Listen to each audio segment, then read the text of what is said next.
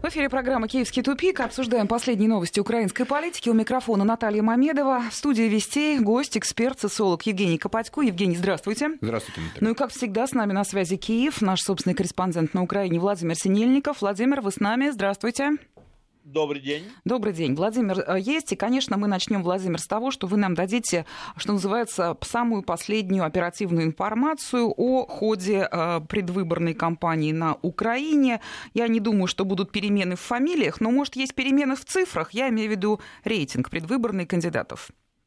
Да, фамилии те же, но местами они несколько поменялись. Вот э, есть уже социологический центр имени Михаила Драгоманова, опрос, который опубликован накануне, вчера, э, последние данные о настроениях избирателей. Так вот, Зеленский э, по-прежнему лидирует у нас на этих выборах. Это уже четвертый подряд социологический опрос, который отдает лидерство Зеленскому. У него 14,3%. А вот на второй позиции изменения. Президент Порошенко Порошенко обошел Юлию Тимошенко. Э, по данным опрос, этого опроса, у него 12,3%, у, а Юлия Тимошенко существенно отстает от Порошенко, у нее только 10,6% поддержки избирателей. И на четвертом э, месте э, Юрий Бойко, представитель оппо- оппозиционной платформы «За жизнь», у него почти 7%, точнее 6,9%. На пятом месте Анатолий Гриценко, который при Ющенко был министром обороны, у него 4,8%. Ну а дальше, вот, наверное, самый... уже нет смысла говорить. Да, ну я про э, важная деталь. Вот эти, э, такая ирония судьбы. Гриценко буквально пару дней назад назвал Порошенко политическим трупом. А вот Опа. сейчас он от него отстает на три позиции. Понятно. Спасибо большое. Вот это, что называется, оперативка. Спасибо Владимиру Синельникову. Он с нами. Будем получать и дальше детали и наблюдения э, из Киева. Ну что, Евгений, я вот заметила вашу ухмылку, когда после фамилии Зеленский в рейтинге украинском предвыборном вдруг нарисовался Порошенко. Там как-то немножко была недолго Тимошенко, вообще-то она была на первой позиции, но вот уже на третьей. Ну, во-первых, сын Драгоманова, знаете, когда столько лет проработаешь и проживет, Владимир, во-первых, приветствие и на лучшее пожелание, то есть, как, все, как всегда, блестяще. Просто понимаете, я по Трампу тоже так видел. Ну, пока, вот, допустим, неделю, неделю назад опросы, которые проходили, там была более-менее ну, похожие цифры. Там единственное, они считают, почему разница, вот то 19, то 14 процентов обычно считают социологи либо от всех, либо от тех, кто точно придет и точно проголосует. Вот это есть разница. Так. Теперь вопрос о вот такой электоральной динамике.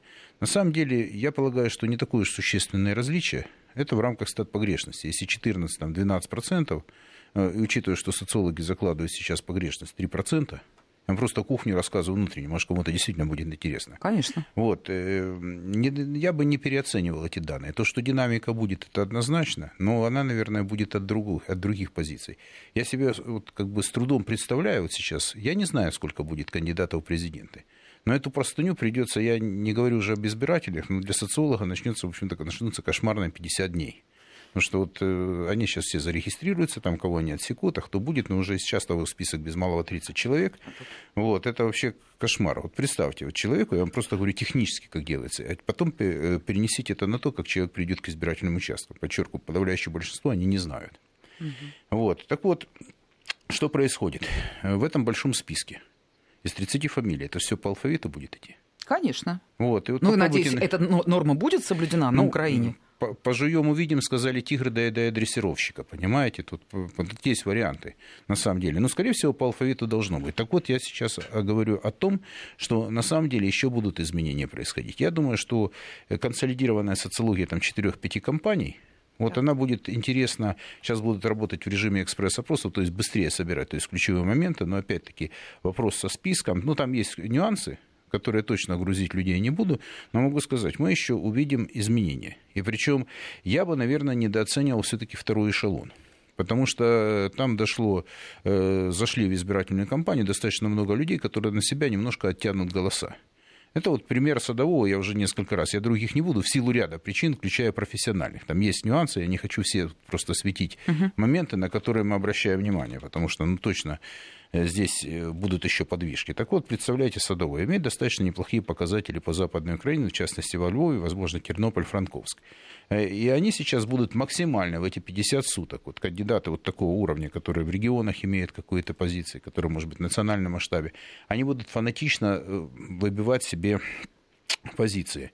Но, понимаете, ошибка многих вот политиков, которые зашли и часто на Украине говорят сейчас о том, что мы готовимся к кампании 2019 года, знаете, я не люблю это сравнение, но это рекламщики сказали. Когда, знаете, были длинные такие бессмысленные, безразмерные рекламные блоки, и вот там это они называли рекламная братская могила.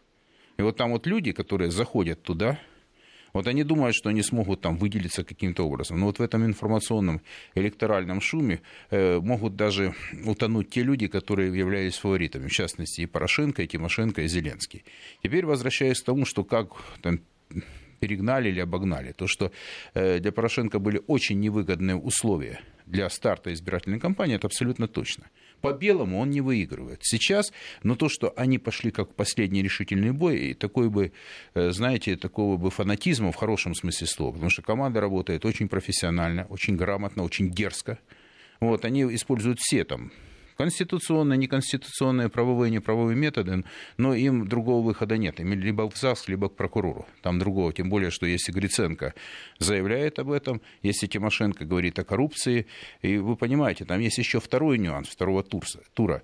Э, потому что на самом деле, когда те люди, которые из Украины приезжают, говорят, что это э, апофеоз демократии, это, я считаю, апофеоз глупости электоральной, потому что большое количество кандидатов, это значит, не работает избирательная система так, как нужно. Отсутствуют фильтры, то есть формально за 90 тысяч долларов или сколько там пересчете, то есть человек может, условно говоря, купить себе место э, в президентской в гонке, но это просто, ну, это, деград... это деформация избирательного процесса. Я об этом буду, может быть, говорить позже, если это будет интересно. Ну, давайте вот мы сейчас снова э, подключаем Владимира Владимира Синельникова, наш корреспон... нашего собственного корреспондента на Украине.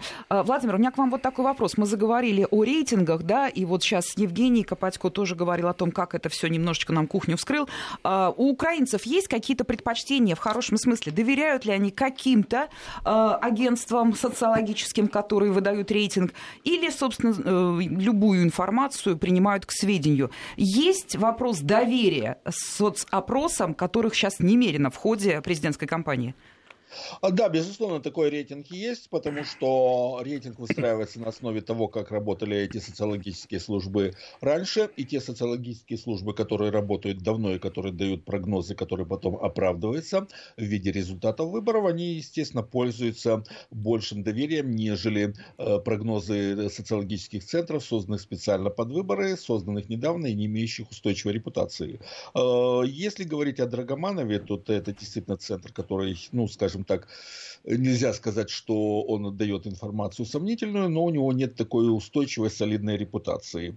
Если говорить о том, кто пользуется репутацией, то это Украинский институт социальной политики. Он дает э, прогнозы, которые, как правило, оправдываются. Это Киевский международный институт социологии, это э, группа социальный мониторинг. Это э, в какой-то мере можно сказать, что и центр Разумкова, но вы знаете, центр Разумкова скомпрометирован событиями 2010 года, когда он выдал э, такие прогнозы в пользу Юлии Тимошенко, которые впоследствии не подтвердились. Спасибо большое. Вот, Евгений, вот вы эту информацию выслушали. Тот же вопрос общего свойства. Можно не вдаваться в детали, но в целом те соцопросы, которые выдаются на гора в ходе вот этой вот э, предвыборной кампании на Украине, им доверяем, правильно? Ну, в целом доверяют, потому что на Украине, знаете, я не единожды, ну, слушайте, 30 лет я этими вещами занимаюсь. На самом деле, Владимир сказал очень важную вещь. Я ее, в принципе, публично почти не озвучу, но он обозначил тему. Там не только Владимир э, погорел разумком на первом туре экзитпола, там был консорциум Бекешкина, Паниота и Разумкова. Они делали совместное исследование, вы абсолютно правы здесь. И тогда им пришлось отказаться от своего экзитпола, потому что э, там действительно цифры были формально в пользу Тимошенко, потому что э, там была ситуация, хочу, чтобы понимали, что в то время нельзя было профанировать данные, потому что... А вот сейчас, в это время, современное нам, возможно, давление на э, Безусловно. работников? Сейчас есть несколько объективных, субъективных причин, которые которые характеризуют нынешнее э, отношение к социологии. То есть всегда, когда начинается избирательная кампания, часть вот э, этих все, часть стратегии многих э, даже технологов, это то, чтобы опять, опять проводить липовые опросы, делать компании однодневки, которые дают липовые рейтинги, и третье, дискредитировать работу социологов. И опросы такой, верите или не верите в социологические исследования. Но скажу больше. Я работал, я подчеркиваю, со всеми политическими силами. Я очень четко даю отчет то, что, то, о чем я сейчас говорю. И когда начинается реальная вот, жизнь, вот, подходят к тебе люди, говорят, Женя, надо же сделать социологию. Вот, ну, вы же там меня ругали, что я же там работаю с регионалами, с Януковичем и так далее. Это не имеет значения, это публичная часть. И так многие люди. То есть люди дорожат репутацией. Это первый момент. Второе. Э, я могу сказать, что здесь нарушено действительно поле. Почему? Потому что достаточно большое число людей, которые закрыты. На Украине не слава богу, с демократией. И при проведении социологических опросов мы заметили такую вещь, что количество отказников, то есть количество людей, которые не хотят участвовать в опросах, и стало больше. Но это, как правило, не сторонники Порошенко. Это тоже есть вещь, которая, может быть, ее в процентах не пощупаешь, но какой-то процент людей, аналогия как с Трампом была, потому что там 11 или 12 американских компаний компаний не досчитывали момент, касающийся сторонников Трампа, потому что вся информационная машина работала на Клинтон. Я вам просто провожу аналогию, вполне уместную в этом случае. И могу сказать следующее, что в том случае тогда они, часть людей закрывается, то есть они не отвечают на вопросы. Это второй аргумент, который я хочу привести. То есть то, что нарушена демократия, там есть э, нюансы, дискредитация социологии как таковой, фальшивые социологические кампании. Третий момент, он заключается в том, что э, на самом деле, э, в этом случае динамика социальных, социологических изменений, она еще может быть подорвана тем, что огромный список. Я откровенно говорю, со списками, с такими, мне не приходилось работать. Ну, были там какие-то местные выборы, когда там было uh-huh. какое-то немеренное количество кандидатов, ну, имеется в виду на выборах в Верховный Совет. Но это несопоставимо с тем, что это происходит в масштабах страны. То есть вот эта вся процедура, э, процедура нарушена. Это то, что объективные показатели. Теперь есть такое понятие, как субъективное. Вы же понимаете, что заявления многих социологов, так или иначе, работающих на Украине, вот, ну, они друг другу пытаются, видите, я очень корректно говорю относительно социолог, социологов. Я обратил внимание, то есть только после, э, вернее, озвучил какие-то мысли, а, только после слов, э, слов Владимира. Дело в том, что есть привязка к каким-то политическим силам, но большинство социологов работает вне компании. Я студентам даже своим объяснял. Говорят, почему там приходят, ну, знаете, специалистов по социологии период выборов больше, чем вот как, как в медицине. Так вот, есть вещи, почему не нужно делать, фальси... не нужно фальсифицировать. Первое, потому что всегда эти данные проверяются. Как раз пример. Вот 2010 э, года, первого тура, когда делались экзитполы, вот этот экзитпол, почему они остановили в процессе? Потому что э, данные вот их были 4,6%, э, они сказали, в пользу Януковича. И при пересчете голосов Тимошенко да. по, ну, попадала, выигрывала. На самом деле ситуация была другая. Больше 11 был разрыв. И тогда 4 четыре, подчеркиваю, экзитпола, наш экзитпол, Социса и э, был JFK и TNS. Это два мировых бренда, их наняли специально, им было все равно – Э, будут красные или белые, то есть как бы ну, они понятно, как бы маркетолог, они, они маркетологи. То есть когда получилось 4 к 1, тогда эти ребята просто слились, сказали, что у них есть нарушение в методике, и таким образом они ушли от ответственности. Понятно. То есть вот чтобы вы понимали, эта кухня есть. Сейчас, я думаю, это будет где-то порушено. Я не знаю, как они будут работать. Но Тут мы еще... будем наблюдать. Да. То есть на данный момент мы можем то есть пока мы берем что, то, что мы должны... Доверяем, профессия да. социолога, она важна, потому что даже кто бы так дико не ругал и не критиковал социолога, когда наступает момент все к ним э, обращаются. Да, да. все, конечно, потому Евгений, что все хочу, боятся. Ну, новое еще вбросить. Э, вот не только социологи наблюдают за выборами, еще на самом деле есть э, дополнительная, ну, уже, может быть, можно сказать, интрига, потому что высказались уже из-за океана. Я говорю о запрете Петра Порошенко, по крайней мере, попытки запретить, приехать наблюдать за выборами на Украине со стороны России. Российских наблюдателей он обещает не пропускать через границу. Вот смотрите, в Твиттере э, из Госдепартамента его одергивают спецпредставитель по Украине Курт Волкер, э, говорит, что на выборах президента Украины должны присутствовать российские наблюдатели, чтобы доказать приверженность Киева демократическим нормам.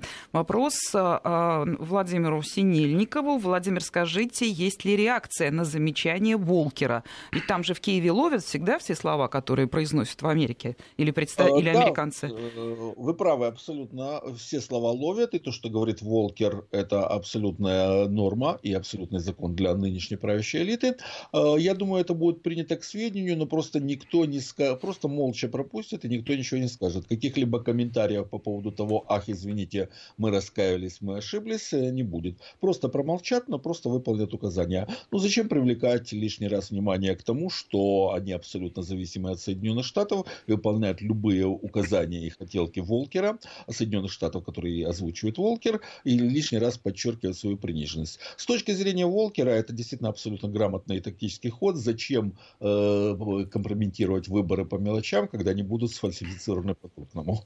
Евгений, что вы думаете по этому поводу? Отсутствие наблюдателей со стороны России. Крупнейшая страна, сосед и отношения да, крайне и важны. И крупнейший торговый партнер. И крупнейший торговый экономик. Ну, ну вот все, да, что не возьми.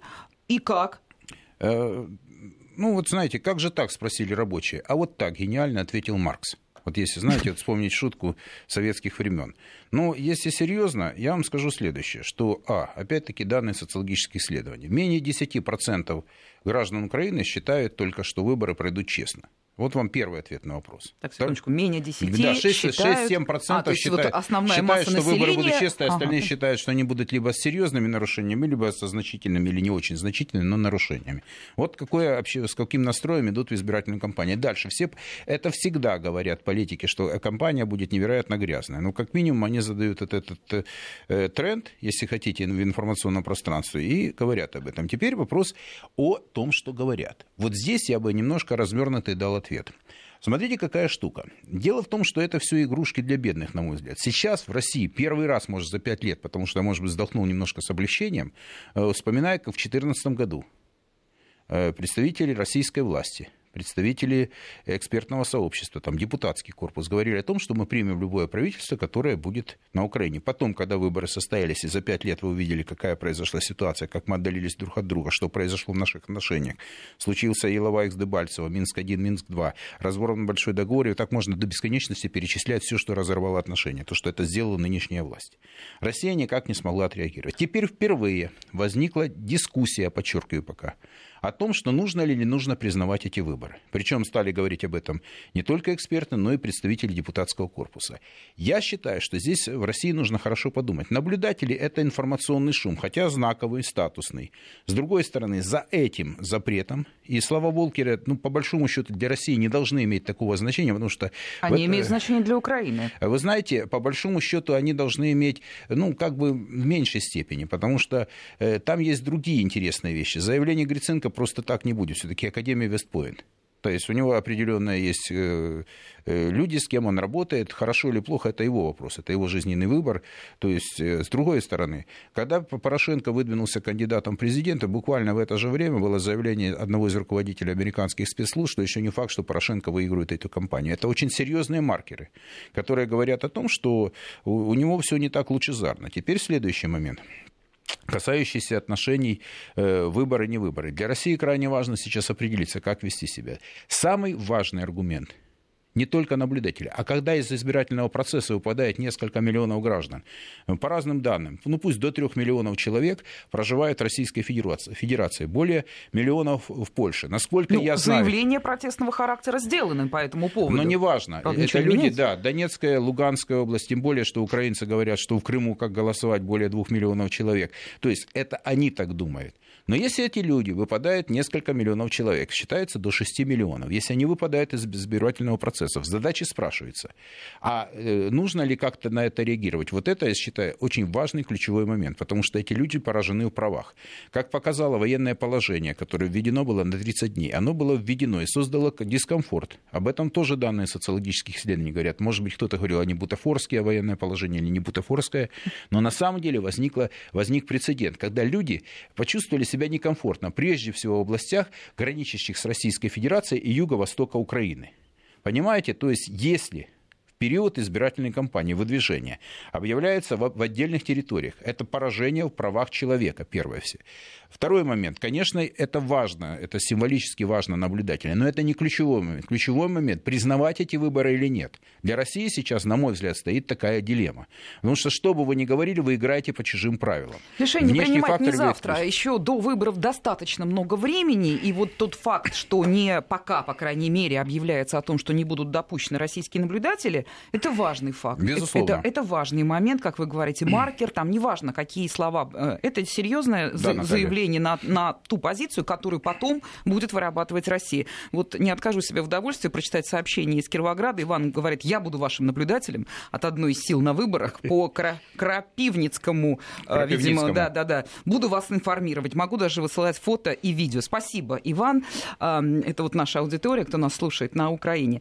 А, Киевский тупик. Программа в эфире. Социолог Евгений Копатько, наш гость. С нами, как всегда, на связи и в качестве корреспондента, и в качестве обозревателя Владимир Синельников. У меня к вам обоим вот такой вопрос, потому что и слушатели наши такие вопросы время от времени присылают, и самой действительно крайне интересно. Э, мы взяли вот во главу угла соцопросы, соцнаблюдения, выводы социологам. Вот с этой точки зрения смотрим за политическим процессом. Есть ли вопросы, на которые одинаково отвечают в большинстве своем жители Западной, Центральной, Восточной Украины? По каким темам следует изучать мнение украинцев, оговаривая, что это жители разных регионов? Ну, то есть сохраняется ли та неоднородность ментальности, ментальности жителей современной Украины, которая была налицо в 14-м, в 15-м, там, раньше немножко. Ся, сейчас, что называется, все смешалось? Ой, шикарный вопрос. На самом деле, много лет занимаясь изучением особенностей не только электорального, но социального поведения и отношения людей к жизни, к другим э, во всех, подчеркиваю, регионах, во всех э, субъектах Украины, могу сказать, еще задолго до войны мы проводили сравнительные исследования Львов-Донецке, проводили эти, и проводили пресс-конференции, причем шикарно проходила и во Львове, и в Донецке, когда мы сравнивали мнение жителей Донбасса, Донецка о львовянах, львовян, о дончанах, причем были очень хорошие, прекрасные двуязычные конференции. То есть мы пытались таким образом сшивать страну, если узнавать интересно прекрасно. Львовяне в целом чуть лучше даже относились к дончанам, чем дончане к львовянам. Это не значит, что в целом было позитивное, но была какая-то настороженность. Мы изучали вопросы кухни, особенности Давайте поведения я вот сейчас вас прерву, чтобы вы э, на главную уже тему не взошли. Да. У нас сейчас впереди нас ожидает выпуск новостей. А, вот сразу после них с этой позиции да, будем хорошо. продолжать. Социолог Евгений Копатько, сегодня гость Киевского тупика. Я хочу напомнить, что, пожалуйста, средства связи с нашей студией, они по-прежнему в активе. 5533, это э, первое слово «Вести», это наш СМС-портал. 903 170 63 63 для тех, кто пользуется приложениями WhatsApp и Viber. Ваше сообщение видим. Продолжаем разговор. В программе «Киевский тупик» сегодня принимает участие социолог Евгений Копатько. Мы, конечно, обсуждаем все нюансы, все последние новости украинской политики, а тема там главная одна – выборы президента, а предвыборная кампания. Вот до новостей, Евгений, мы с вами заговорили о разных электоральных предпочтениях жителей Западной, Центральной и Восточной Украины – вы начали объяснять, но до сути пока не дошли. Итак, есть ли сохраняется неоднородность в восприятии всей политики? Э, попробую телеграфным стилем. Значит, не, э, вот эта неоднородность, она возникла, очень четко проявилась на выборах четвертого года после второго тура. Украина четко разделилась по насчет запад, центр, юго-восток по принципу отношения к русскому языку, отношения с Россией. Это был маркер, принцип свой-чужой. Вот тогда как раз это тогда. поделилось. И сейчас? сейчас эта ситуация, в принципе, осталась, но 2014 год очень сильно поменял карту, потому что очень на 180 градусов, подчеркиваю, в общественном сознании украинцев перевернулось отношение к России. Если вражеская страна, там, недружественное государство, источник агрессии, это была стат погрешность, а братская страна, дружеское государство, стратегический партнер, доминирующие показатели, сейчас это с точностью наоборот. Это то, что повернулось э, с осени 13 по весну 2014 года. Теперь так же рассуждает и Восток? Э, часть Востока, значительная часть людей, подчеркиваю, не большинство, но рассуждает так. Это серьезные изменения. Теперь то, что существенно отличает Запад и Восток Украины.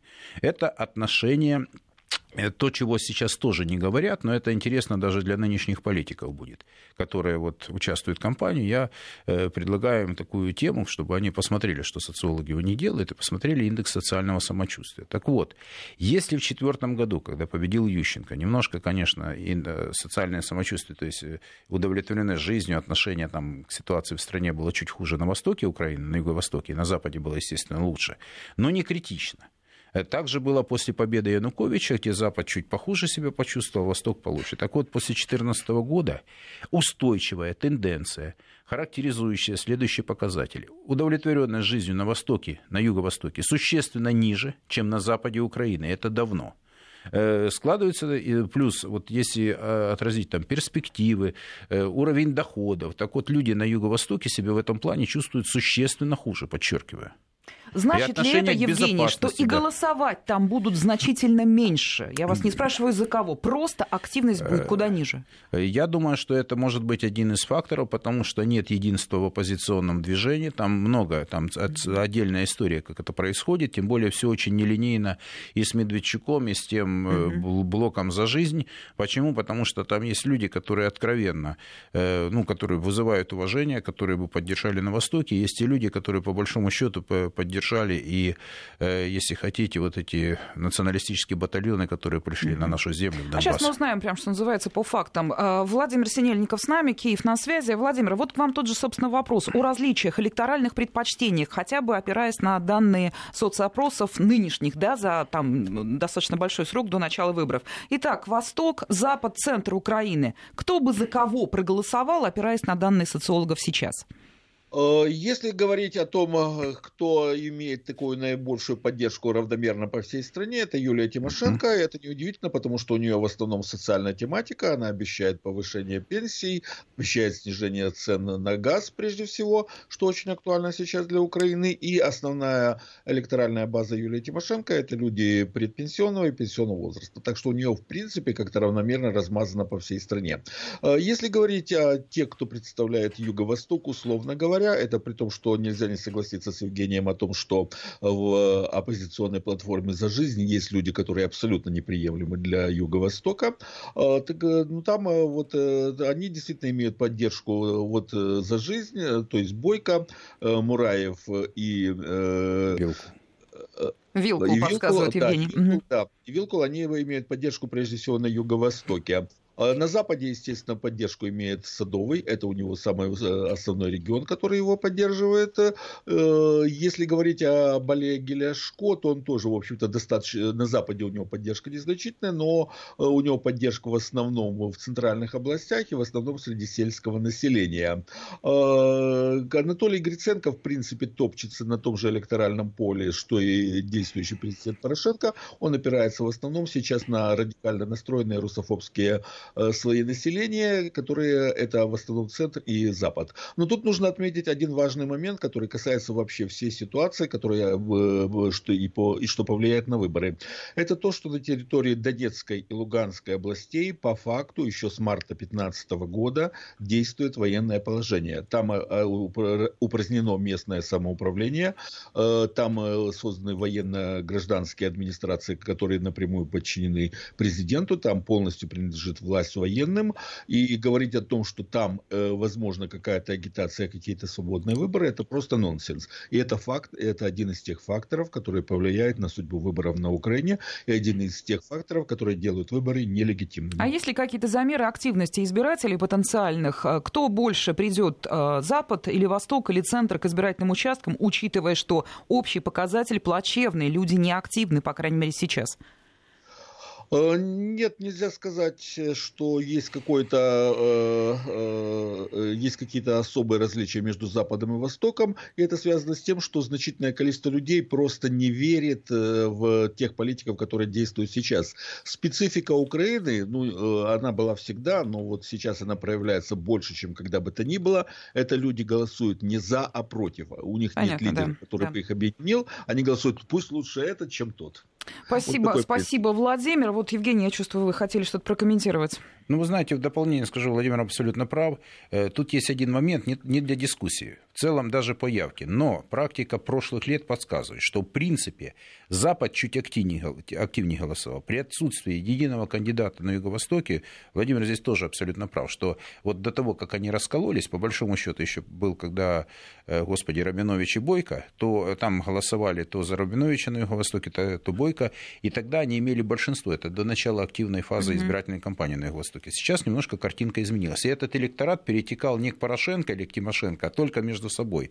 Но когда мы моделировали ситуацию, как лучше там будете, если Бойко будет, то как проголосуете. То есть сейчас картина будет более неопределенная. Явка существенно будет ниже на Юго-Востоке, потому что если не удастся отмобилизовать людей, то есть люди просто проголосуют ногами, не пойдут голосовать. Помимо того, что Понятно, Владимир да. правильно сказал, что где-то военное положение, а извините, больше миллиона, э, как они называют, перемещенных лиц, я это называю мигрантами внутри страны, там тоже есть условия э, возможности то есть э, для голосования. То есть для Юго-Востока есть проблема.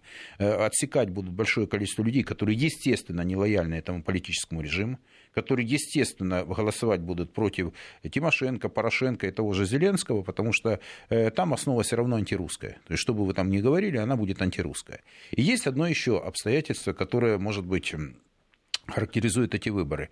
То есть помимо того, что большинство подавляющее не понимает, что будут не, нечестными, не демократичными, э, подавляющее большинство э, людей понимает, что оно не изменит ситуацию при нынешней власти. Потому что правила игры... Это вот к чему? Такое навязу... уныние? Нет, не то ли. Да, и э, на Юго-Востоке страшное разочарование, потому что есть понятие еще такое неопределенность, когда нет большой, большая неприязнь к Порошенко сейчас на Украине, и даже среди его ближних, близких сторонников.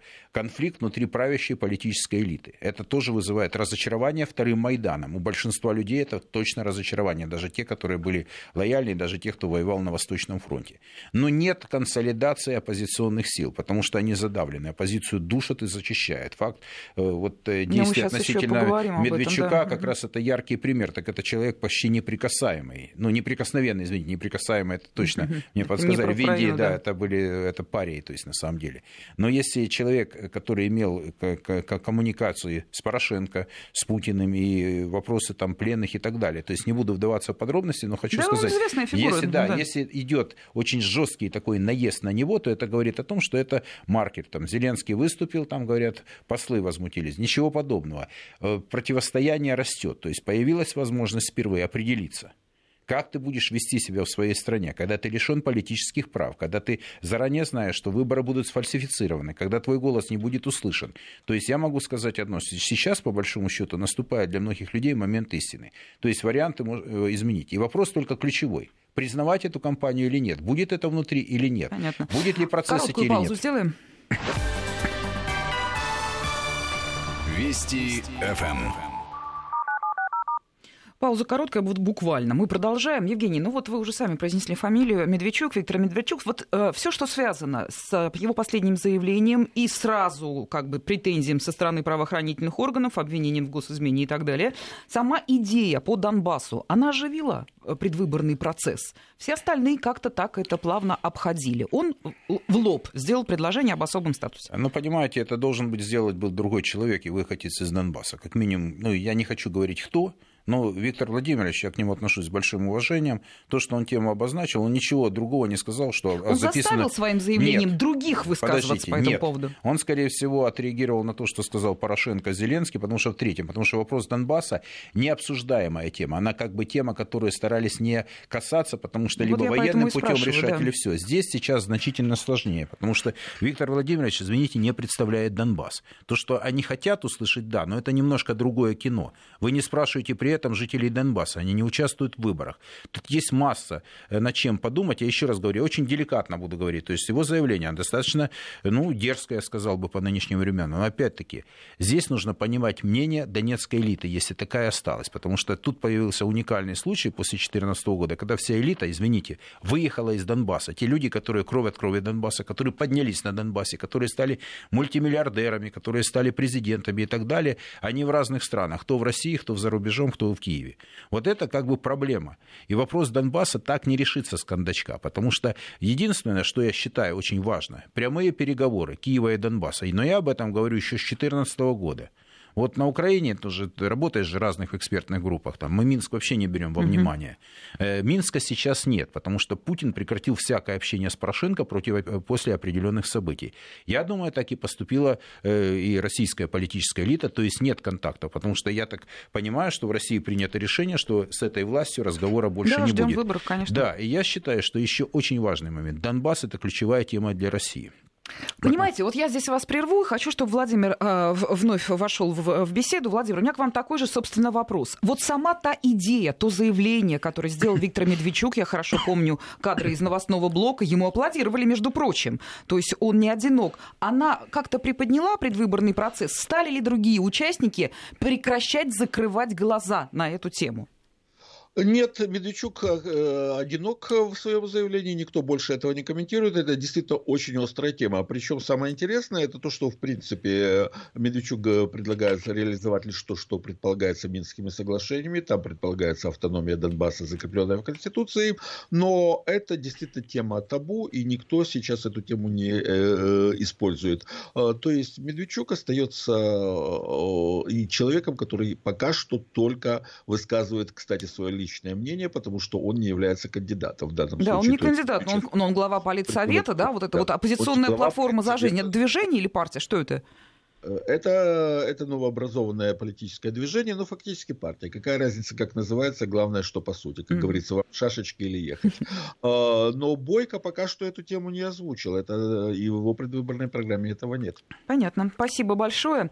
Ну что, здесь уже как бы, да, у нас не так много осталось времени. Давайте как-то суммировать, да, какой-то итог подводить. Собственно, предвыборная кампания-то она в разгаре. Вы, э, Евгений, верите в то, что будут еще изменения серьезные? Я не про доли десятые процента, Порошенко вперед, Тимошенко Порошенко назад, это я не про это. Про серьезные изменения, идеи, высказывания, возможно, какие-то даже общественные движения, ну что-то такое, что переломит ход событий, или он запрограммирован? Вы знаете, верить это в церковь. Но я сейчас И тем в не менее, этом подберите случае... другой глагол, да, да? Нет, выскажитесь нет. как специалист. Вы, вы, Наталья, правильно сказали, потому что слово «вера» и «ожидание», то есть у меня большие ожидания от перемен, это точно. Вот сейчас впервые, может, за пять лет появился шанс вырваться из этого замкнутого круга, где мы сами себя где-то в него загнали. Это вопрос поступить решительные, системные шаги, подчеркиваю, которые я, я, я не зря остановился, когда вы сказали о Донбассе, что вопрос по Донбассу, учитывая мнение населения, там много чего можно делать. Ключевая позиция, вот я считаю, это позиция России, отношение к выборам раз. Это отношение населения и той же оппозиции два, потому что есть вопрос возможности реинкарнации его. Вот правильно, мы здесь с Владимиром абсолютно солидарны. Если будет отсечение у того же Бойко относительно тех людей, которые не могут, которые финансировали людей, которые воевали на Донбассе, вот, то тогда, может быть, какой-то вариант будет, потому что еще эта информация, э, ее тоже нужно обсуждать. Люди понимают, люди, которые настрадались от войны, и людям, самое главное, нужна ясность. Вот когда будет определенность, что нам делать, вот когда там 2014 год, первый тур выборов, там все, европейский вектор, все, что хотите, это все развалилось. Это все развалилось, потому что э, кризис внутри этой правящей власти. Но то они закошмарили население до такой степени, что, в принципе, вот оппозиция не может поднять голову. Сейчас шанс появился. Но здесь должны быть, наверное, консолидированные действия всех тех людей, которые выступают под власть. И, кстати, отношение оппозиции к тем же выборам. Если на них также будет оказано давление, если на них также будут, э, на людей, ну, извините, будут их тупо кошмарить, то я считаю, что мнение вот Юго-Востока в этом бойкотировать эти выборы, то есть я думаю, что это поломает систему, потому что беспредельничать так нынешней власти, меньшинство, которое владеет ситуацией, ну, которое захватило эту власть, вот другого ответа не будет. Я считаю, что здесь появились возможности. Кстати, на Западе очень неоднозначная позиция, очень много критики относительно Украины. Я иллюзий не строю по поводу американцев. Для них это большой геополитический приз. Для европейцев есть сомнения, но они уже поняли за пять лет, все так не шикарно шоколадно получилось в стране. И вот они придумали себе ту Украину, которую они считали, что она демократическая, что произошли изменения. И я задаю вопрос, который очень важный, который для них, когда на Западе общаются. Назовите, где вы сделали перемены, которые, а, лучше стало с демократией, с правами человека, с коррупцией. Назовите одну причину, которая изменила бы ситуацию в стране к лучшему. Или меньше людей гибно стали, либо уровень преступности стал ниже. А может, где-то есть положительные изменения. Вот давайте Владимира спросим, он на месте, он живет в Киеве. Владимир, ну хоть в чем-то есть изменения положительные, действительно, можно сказать, стало лучше. Абсолютно. Ни с чем. Э, в прошлом году я говорил, что начали ремонтировать дороги. Это было единственное положительное изменение в Киеве. Но сейчас, катаясь по киевским дорогам, я вижу, что они э, прошлогодний асфальт слазят вместе с снегом. Даже единственное положительное изменение исчезло. Понятно. Да, вопрос. Ответ короткий был. Вот нам тут усиленно присылают привет из Одессы, что нас там слушают. Привет тебе, Одесса. А, Одесса таки привет. Да, привет. А, ну вот, ну что, давайте как-то уже суммировать. Я, вы обещали прокомментировать. Наши слушатели уже минут минут 20 как прислал сообщение, что он ни во что не верит, что в под самый финал э, люди Порошенко сделают вброс. Знаете, у него очень много врагов, и даже вот, знаете, я не знаю, если компания пойдет, подчеркиваю, я первую оговорку будет, если компания состоится с таким кошмаром количеством людей, которые будут толкаться на тех же избирательных участках в первом туре. Вот начнем с этого. Теперь вопрос, дадут ли вбросы? В четвертом году очень много говорились, миллионы туда, миллионы сюда. Ну, в 2014 году это было возможно в какой-то степени, просто не было оппонента у него, первый тур, и все э, было как бы решено. Но я хочу сказать, если будет консолидированная позиция, если те люди, которые выступают против действующей власти, э, соберутся, то они не смогут дать сделать вбросы. Для этого нужно быть технологом, потому что это легко говорить по радио, по телевизору, что там туда миллион бросят, туда. Это подсудное дело. И никто, многие люди, они сейчас не фанатично верят в эту власть, они оглядываются по сторонам. Вот эту тенденцию я заметил на Украине. Они уже безоговорочно не верят в победу Порошенко. Они боятся все, чтобы вы понимали, потому что после этого риски. Вы же приводили сами примеры. Владимир говорил, заявление ну и плюс заявление той же Тимошенко коррупции, того же Глиценко. А заявления, какие в украинской сейчас прессе идут по поводу, что это конец Порошенко, все, то есть это раньше вообще было без, ну, это невозможно было произносить. Сейчас те, которые были с ним союзны, выступают резко против него. И на Западе тоже нелинейная позиция. Поэтому я думаю, что если карта ляжет нормально, извините, так вот, если сложится ситуация, то не дадут вбросить. Поломать можно, поломать можно, но это опять будет один из поводов для того, чтобы не признавать эти выборы. Количество наблюдателей, даже если вдруг России не будет, это повод для России поставить под сомнение выборы. Это повод для населения, если не будут допущены, э, ну, даже если без России, наблюдатели. Я полагаю, что еще побороться за это можно. Ну, мы вот заканчиваем, время нас подходит к концу, побороться можно. Мы следим внимательно по понятным всем причинам а, за тем, как идет предвыборная кампания на Украине. Благодарю сегодняшних участников разговора. С нами был социолог Евгений Копатько, ну и, конечно, Владимир Синельников, наш собственный корреспондент на Украине. С последним не прощаемся, еще в эфире будут новости о ситуации на Украине. Ну а программу заканчиваем. Спасибо.